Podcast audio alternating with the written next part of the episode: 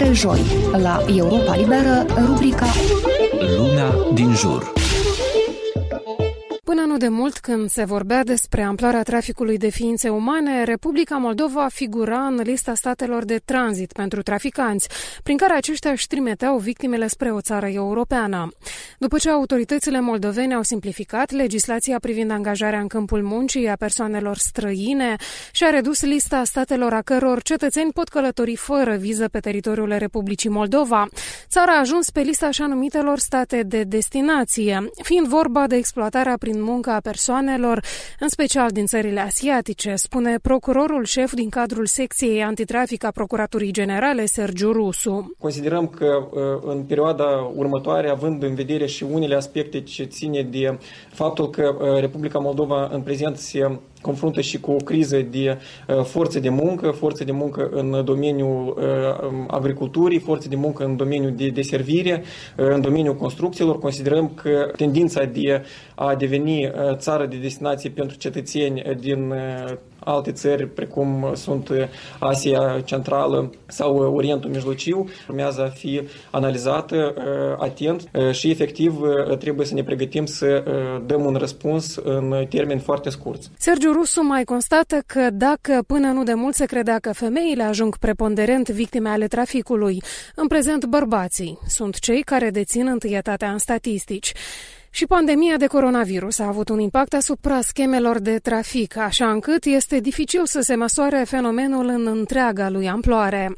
Indiferent de eforturile pe care le depun autoritățile și apărătorii drepturilor omului, an de an, numărul persoanelor care ajung în capcana traficanților de ființe umane este în constantă creștere, explică procurorul Sergiu Rusu. De ce?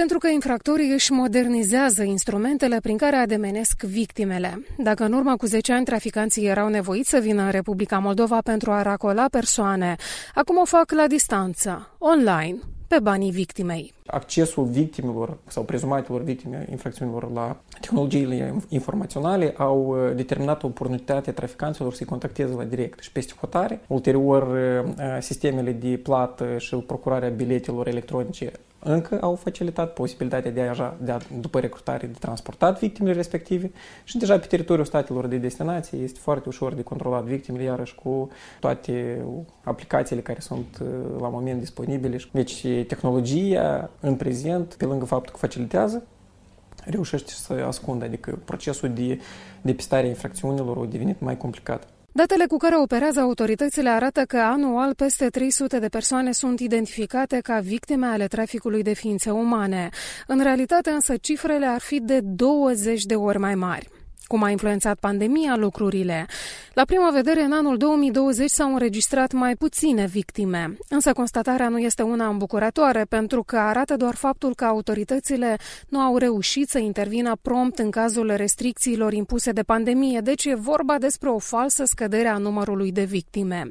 Din potrivă, sărăcia și lipsa locurilor de muncă îi determină pe mulți să caute venituri în afara țării și să cadă astfel în plasa traficanților, constată directoarea Centrului de Asistență și Protecție Rodica Moraru Chilimar.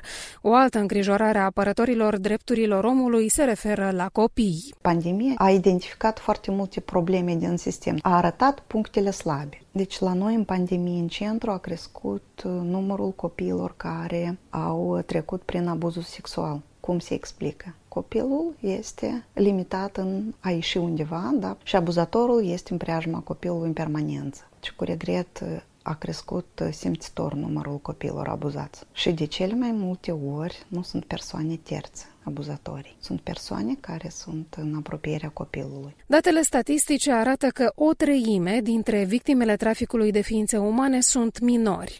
Faptul că pandemia de COVID-19 i-a forțat pe mulți să navigheze în mediul online fără supravegherea maturilor și copiii petrec mai multe ore pe internet îi face pe aceștia mai vulnerabili în fața traficanților.